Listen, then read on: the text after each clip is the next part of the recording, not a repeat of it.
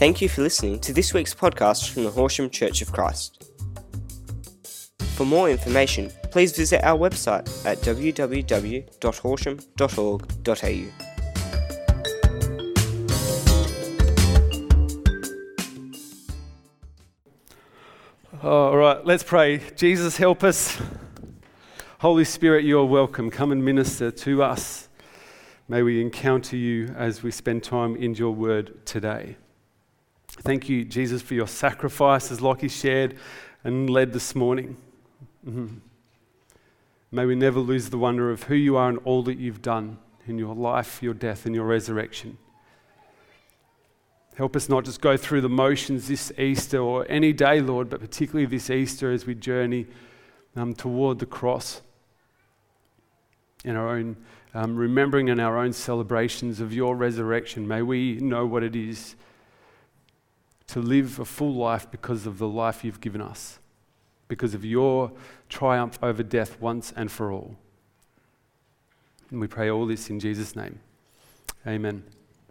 Amen. If you have your Bibles there, feel free to open them up to Mark chapter 14.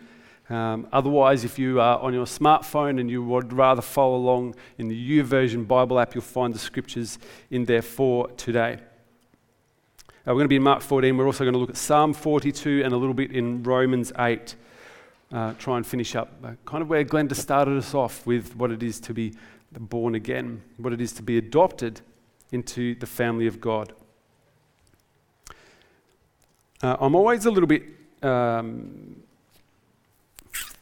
I'm a bit thoughtful about illustrations or examples that we kind of use when we give a message. Uh, a couple of weeks ago, Damien shared about um, the woman anointing Jesus in Simon's house and how she just lavishly poured perfume over him and prepared him for burial, as, as Jesus said.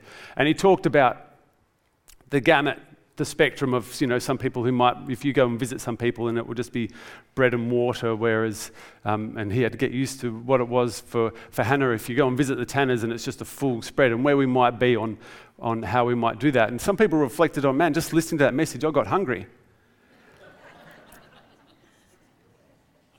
And then last week, I didn't even preach, but um, Linda was uh, talking uh, about the, the Lord's Supper and, and leading us into that. And I shared before that around the Lord's table and about Passover and about the Passover meal, and it comprised of lamb and herbs um, and unleavened bread. And the feedback was, Are you talking about that? I got hungry. I'm like, well, that's not clear. And then Linda stands up and starts talking about people stealing from the cookie jar. So we just had all the courses covered. So I have this in mind when I think about how to illustrate the word that we're gathering around on that day. I still have people that come up and try and pinch my cheeks because I used a baby as an example last year in how the way that we treat and speak to babies is not the way that we treat and speak to adults. So there are some people that have taken upon themselves to try and pinch my cheeks still. I struggle to remember the point of that message, except for the fact that I got to hold a cute baby. How do we convey the fullness, the depth of what God wants us to receive as we gather around His Word, as we spend time in His presence? Uh, it's, it is a long reading today, and I don't have beautiful people to come and read it. Uh, we're just going to read it and we're just going to take our time. Uh, it's uh, Mark chapter 14 from verse 32. I really feel the weight of this today. I've got a plan, but God's plans are bigger than mine, so we'll see where we go. Uh, Mark 14 32. Are you there? They went to a place called Gethsemane, and Jesus said to his disciples, Sit here while I pray. So, a bit of context if you don't know the story, Jesus has shared in what we call the Last Supper with his disciples. It's the Passover feast that the Jews traditionally shared at this time of the year, the start of the year, Passover time, and they've shared in that feast together. And they've left that, they've um, had a time of singing, which is a, a normal conclusion to the Passover feast, and now they're heading out for a time of prayer, which is a little bit off from the normal plan for Passover. And the other difference is that Jesus often went to be by himself when he went to pray. This time, he takes the disciples with him because he's aware of what is going to happen. So that's the context for where we are. So he's taken all the disciples except for Judas. Judas has gone off to put the plan into action to betray Jesus. You don't see that in the Gospel of Mark. Judas suddenly disappears at some point during the Last Supper. He took Peter, James, and John, the inner three, along with him, and he began to be deeply distressed and troubled. My soul is overwhelmed with sorrow to the point of death, he said to them. Stay here and keep watch. Going a little farther, he fell to the ground and prayed that, if possible, the hour might pass from him. Abba, Father, he said, everything is possible for you. Take this cup from me, yet not what I will, but what you will. The, the Abba there is, is Aramaic for father, and a lot of um, commentators will say it's, it's the equivalent to us saying daddy. So here is Jesus in his greatest moment, his greatest hour of need, crying out to Daddy God. Then he returned to his disciples and he found them sleeping. Simon, he said to Peter, Are you asleep? Could you not keep watch for one hour? Watch and pray so that you will not fall into temptation. The spirit is willing, but the body is weak. Once more, he went away and prayed the same thing. When he came back, he again found them sleeping because their eyes were heavy. They didn't know what to say to him. Returning the third time, he said to them, Are you still sleeping and resting? Enough, the hour has come. Look, the Son of Man is betrayed into the hands of sinners. Rise, let us go. Here comes my betrayer.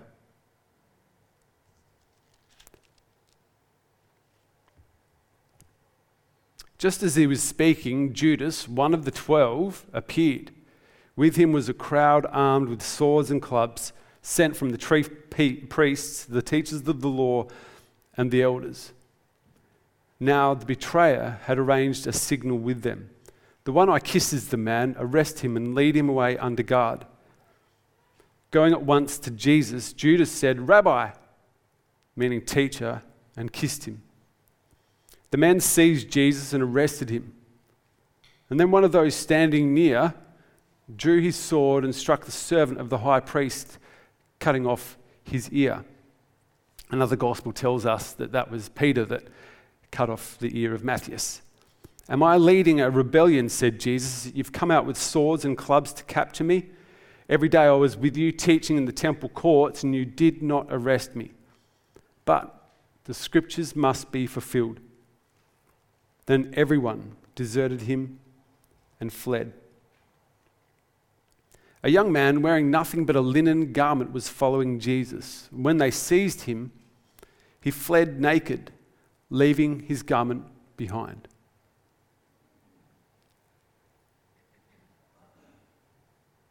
They took Jesus to the high priest, and all the chief priests, the elders, and the teachers of the law came together. Peter followed him at a distance right into the courtyard of the high priest. There he sat with the guards and warmed himself at the fire. The chief priests and the whole Sanhedrin were looking for evidence against Jesus so they could put him to death, but they didn't find any. They couldn't find any. Many testified falsely against him, but their testaments, tes- statements did not agree. Then some stood up and gave this false testimony against him. We heard him say, I will destroy this man made temple, and in three days will build another, not made by man. Yet even then, their testimony did not agree. And then the high priest stood up before them and asked Jesus, Are you not going to answer? What is this testimony that these men are bringing against you? but Jesus remained silent and gave no answer. Again, the high priest asked him, Are you the Christ? the Son of the Blessed One? Are you the Messiah? I am, said Jesus. And you will see the Son of Man sitting at the right hand of the Mighty One and coming on the clouds of heaven. And the high priest tore his clothes Why do we need any more witnesses? He asked.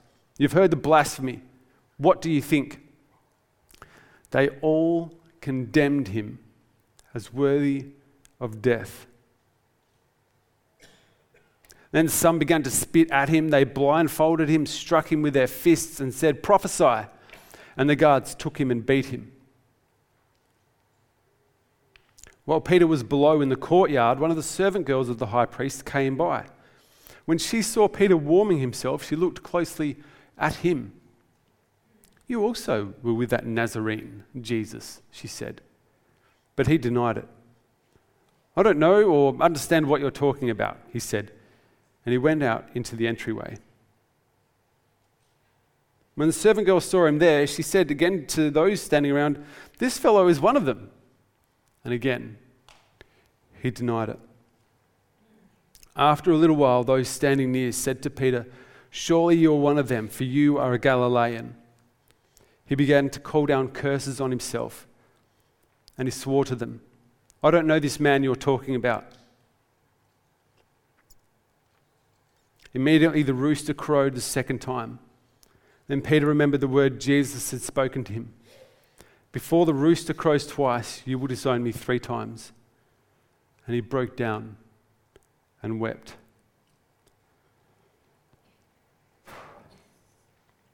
Luke retells the same story, but uses different language, obviously, and tells it from a slightly different perspective. But in, in Luke's retelling, it says right there at the end of that that the Lord looked at Peter, and then Peter went and wept, wept bitterly. Can you imagine three after you've just denied Jesus the Messiah, your teacher, your rabbi, the Savior of the world three times, and he meets your eyes face to face, he meets you, he meets your gaze and looks at you? What must have been happening for Jesus, what must have been happening for Peter in that moment? I wanted to try and make this somewhat real without the beating. So, can I have 11, 12 volunteers? Anybody, 12 volunteers. And you'll need to come up here now. Or I'll start volunteering people. One, two, three, four, five, six, seven.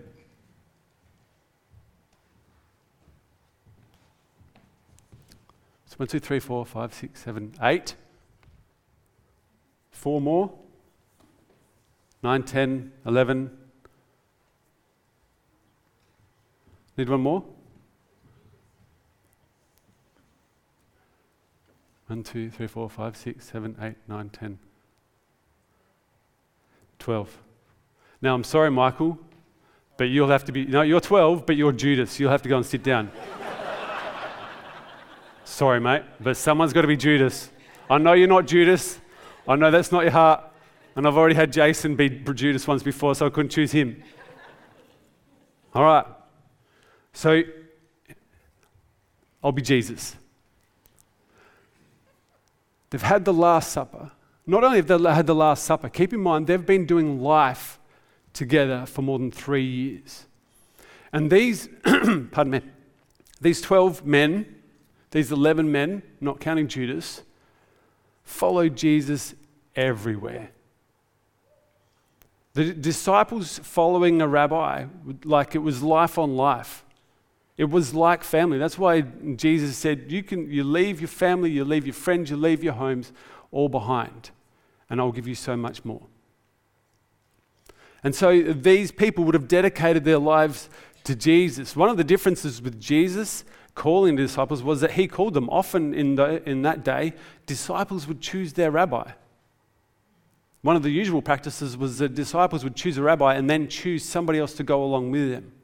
And so they would follow their rabbi no matter where they went, what they did, and learn from them. And so for more than three years, this group of people has been following Jesus, learning from him, observing him, questioning him, which is normal kind of rabbinic culture, so that they could learn what he did, why he did. And so they could do what he had been doing. And so it gets to this crucial, pivotal point as we're in the lead up to his death and his resurrection. This is the night that he was crucified. I understand in, in the normal church calendar, today is Palm Sunday. We celebrate um, Jesus and the triumphant entry into Jerusalem on the back of a donkey. And we've kind of skipped that a little bit and gone straight towards the night that he was crucified. So Jesus goes to the Garden of Gethsemane to pray, but he takes his disciples. And so I can never remember the name of all 12, but I remember the three. So there's one, two, three, four, five, six, seven, eight. You go and stand up there, all bunched together. Now try and stay awake. all right, bunch up a bit more. Oh, I'm sorry, yeah, yeah, 1.5 meters, but bunch up. Help me, Lord. All right, now you three come over here. You are Peter, James, and John. Hey, we've got a John, so you can't be Peter. Graham can. You're John, James, Peter. Cass, you can be Peter. All right? So you're the inner three. So who did Jesus take with him when he went up on the mount, mountain where he was transfigured? For the mountain, we call it the Mount of Transfiguration. Who did he take with him? Peter, James, and John. The same three, his inner sanctum, his inner circle, the three that got to go with him. Jesus went to pray for a girl that had died. He cleared out the room except for Peter, James, and John. So this is the inner three. He's taken all the disciples everywhere he goes, but this is the inner three that stays closest to him. And one of these is known as the disciple that Jesus loved. Now, at this point, he says, something profound. He says to his disciples, Sit here. He says to all of them, Sit here while I pray. All right, that's the only instruction. Just sit here. Just sit here. And then he took Peter, James, and John along with him, and he began to be deeply distressed and troubled. My soul is overwhelmed with sorrow to the point of death. We're going to come back to that. And he said to these three, Stay here and keep watch. Sit here while I pray, stay here, and keep watch. And then Jesus goes off by himself. Abba, Father, everything is possible for you. Take this cup from me, yet not what I will, but what you will. Now, we think that's a short prayer, except he comes back to these three. I, I, I really want you to like experience the weight of what's happening for Jesus, but also his love for every single one of his disciples and ultimately for us. He comes back and he says, he singles out Simon. Yeah. Calls him Simon, not Peter. He's the one that gave Simon the name of Peter. And he goes back to his original name Simon, are you asleep? Could you not keep watch for one hour? So we have this short prayer. Yet he comes back to the disciples and says, Couldn't you keep watch for an hour? So Jesus has been warring in prayer, most likely for an hour comes back and he says, um, Could you not keep watch for one hour? And then he ups it. Initially, he said to them, Stay here and keep watch. And now he says to them, Watch and pray. Why? So that you will not fall into temptation. The spirit's willing, but the flesh, the body is weak. Watch and pray so that you will not fall into temptation. Now, there's two possibilities for what the temptation was. The temptation was that he would actually stay awake and keep praying. But there's another idea that the temptation is that he would not deny Jesus. Jesus only asks of the disciples, and he only asks and gives us permission to do what he enables. He doesn't ask us to do the impossible apart from him. What he requires, he enables. And so he says to the disciples, Watch and pray that you will not fall into temptation. Raises the question Is there a possibility Peter did not have to deny Jesus? Yet it had been prophesied, absolutely. But was there a way that these disciples, these followers of Jesus, could actually pray and not fall into temptation?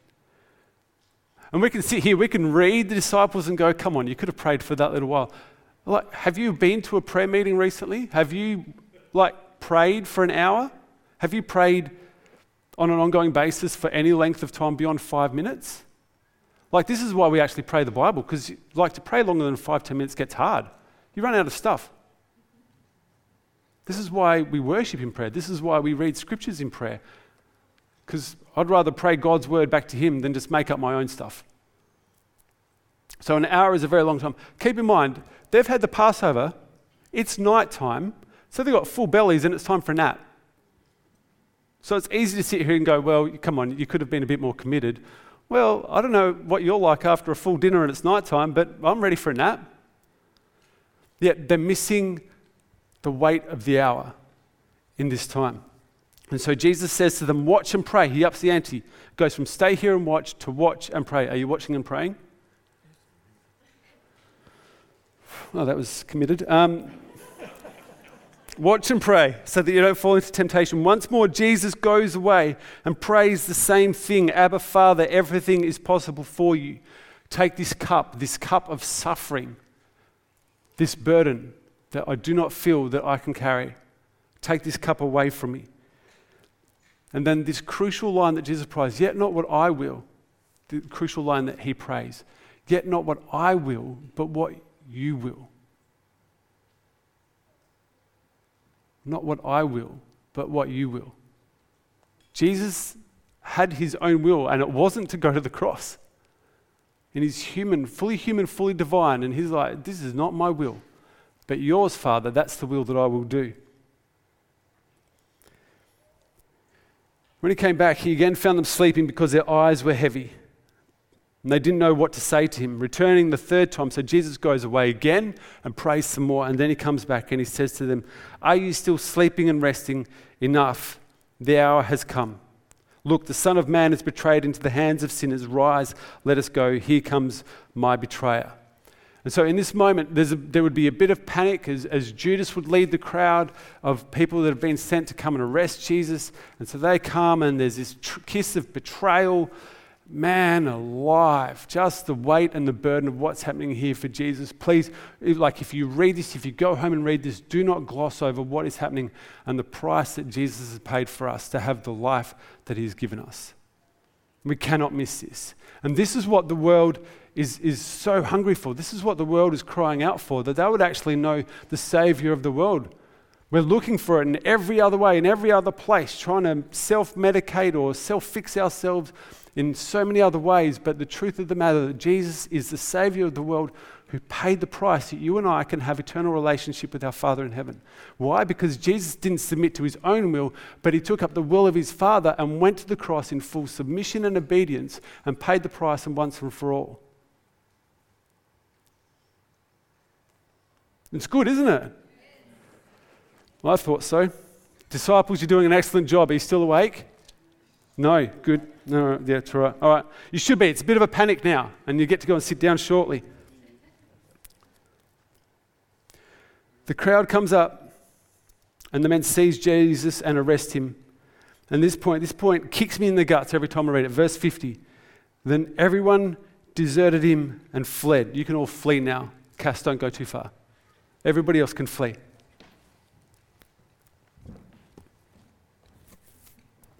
Everyone deserted him and fled. What's, what's the theme for this year? Follow. There we go, it's still on. All these people Jesus has called to follow him. And then in this moment of fear and panic and uncertainty, fair enough too, they all stop following him and run away. They all go. We don't know where they go. Except there's one of them that sticks around. Because Peter follows to the courtyard.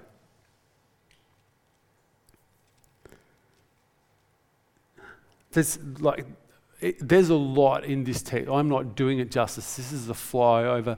You'll need to go and read this for yourselves. But I, the, I think there's one particular thing out of this, this episode, or this group of episodes, that God wants to highlight to us today. When Peter was blowing the courtyard, one of the girls comes by and looks at him closely and says, You're with the Nazarene. And Jesus deni- um, Peter denies it. I don't know or understand what you're talking about. And he went out into the entryway. And then again, she says, This fellow is one of them. And again, he denied it. After a little while, those standing near said to Peter, Surely you're one of them, for you are a Galilean. He began to call down curses on himself, and he swore to them, I don't know this man you are talking about. Immediately the rooster crowed a second time, and then Peter remembered the word Jesus had spoken to him. Before the rooster crows twice, you will disown me three times. And Peter broke down and wept. Peter broke down and wept. But I read that and it occurred to me Peter's the one that actually comes back and watches. Like, yeah, he denied Jesus. We get that. I totally understand. And we can read it and go, disciples, you should have tried harder. I don't know that any of us would have been any different in that situation. Like, we can be all high and mighty. Man, I've, we wouldn't be because I've denied Jesus in my own life and I'm not in his physical presence. But here's Peter, the one upon whom Jesus would build his church, who follows, maybe at a distance, and yes, definitely denies Jesus, but he, there's something about Peter where he doesn't give up. That he comes to see what actually takes place. Now, the beautiful part of the story, Mark doesn't tell it. So, uh, John chapter 21, if you want to go and read it, it's John chapter, after Jesus rises from the dead and he goes and he meets the disciples on the beach and he cooks them breakfast. Like, how good is the Savior that cooks you breakfast? Food, again, there's food everywhere. He cooks breakfast for the disciples. Who's the first one out of the boat in a hurry to actually get back to Jesus?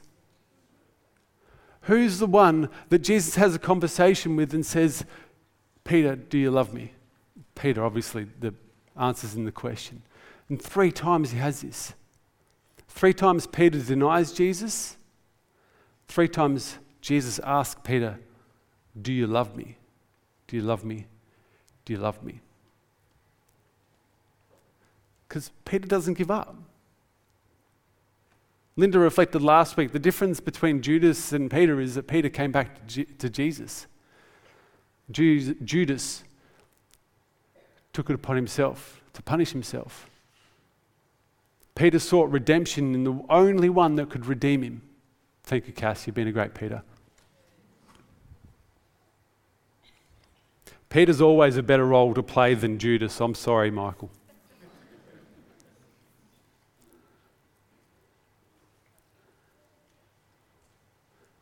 Peter never gives up on Judas, but the, on Jesus. The greater truth is that Jesus never gives up on Peter.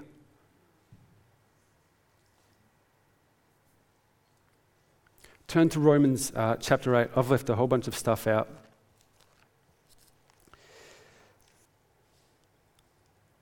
I loved Glenda's opening for today and what it is to be to be born into this family of God.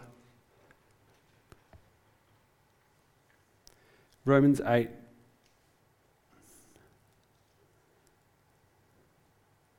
Romans 8:15 For you did not receive a spirit that makes you a slave again to fear, but you received the spirit of sonship.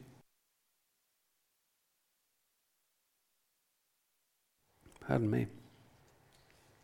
Um, spirit of sonship, or your translation might say spirit of adoption. And by him we cry, Abba, Father. The same words that Jesus cried on the night he was crucified. The Spirit Himself testifies with our spirit that we are God's children.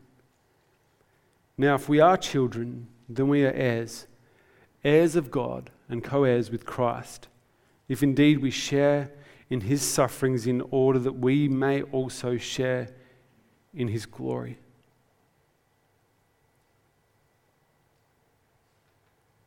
I consider that our present sufferings are not worth comparing with the glory that, we, that will be revealed in us. The creation waits in eager expectation for the sons of God to be revealed. For the creation was subjected to frustration not by its own choice, but by the will of the one who subjected it, in hope that the creation itself will be liberated from its bondage to decay and brought into the glorious freedom of the children of God the glorious freedom of the children of God.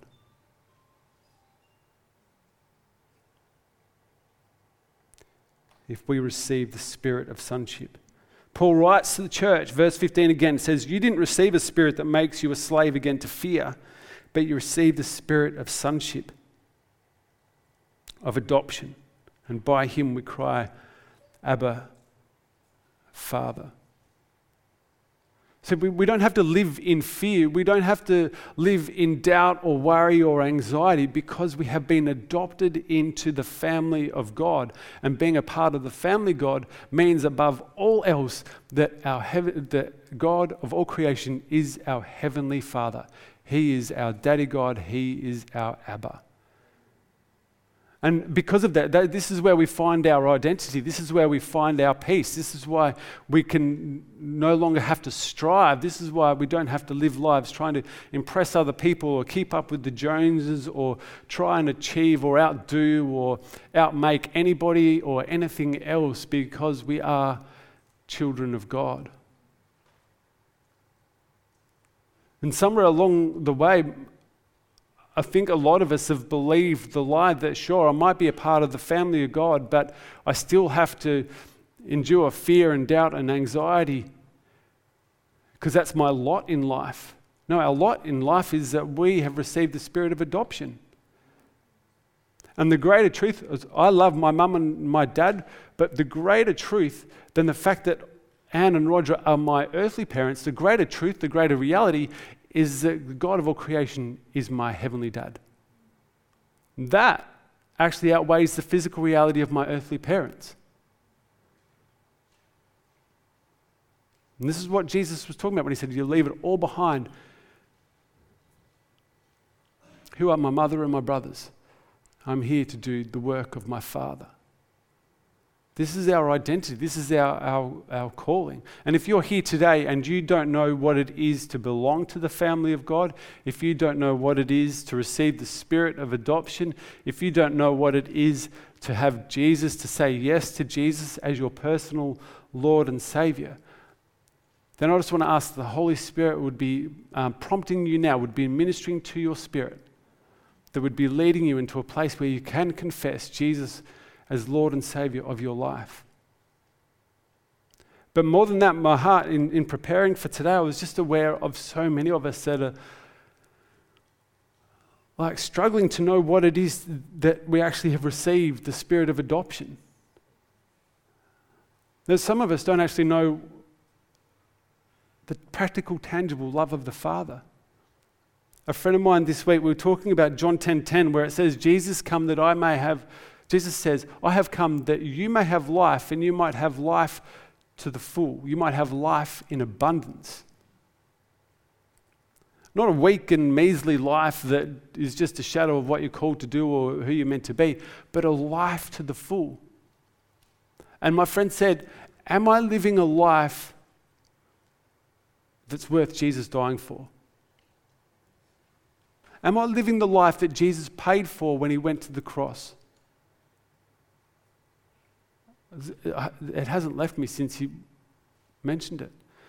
Is my life reflecting the goodness of God that Jesus paid for when he went in full submission and surrender in obedience to the cross? And it's not a question of guilt or shame or condemnation. It's no, actually, Jesus paid the price, the full price, so that I could have life forever with God.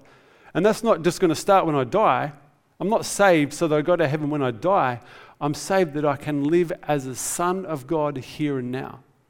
This is a gift of God that we have. This is why we get to celebrate Easter. This is why we share in communion.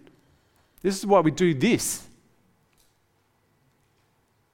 So we can actually come together as the family of God. We can celebrate His wonder and His goodness. We can encourage one another. spur each other on, remind who we, each other who we are as sons and daughters of God.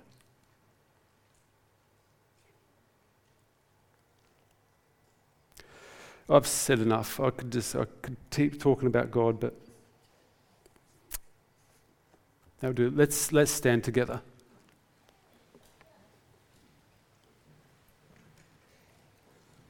As the team comes up, our, our closing song is It Is Well.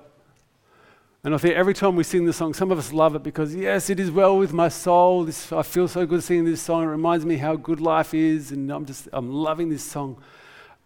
But I think some of us today might actually need to sing it as, as a prayer, as a declaration, because our souls are not well. And that might be you feel disconnected from God, you might feel disconnected from the people around you, you might feel like all hope is gone. But what does it look like to actually sing out to God, not to anybody else around you? Man, you don't even have to sing in key, and God still hears you and loves you. To sing, It is well with my soul. Before we sing, I want to offer, uh, extend an invitation to anybody that does not have a relationship with Jesus, if you've never said yes to having Jesus as Lord and Savior of your life, to receive the life that He has to give you, to receive that spirit of adoption into the family of God, I want to offer that now. If there's anybody here, if you just want to raise your hand and say, Yes, that's me. But today's the day that I want to say yes and give my life to Jesus. For the rest of us, as we sing this song, wherever you are, in your relationship with God, relationship with people, relationship with yourself. That you would encounter the Jesus that doesn't give up, that paid the full price in complete surrender and submission, so that we can declare, It is well with my soul.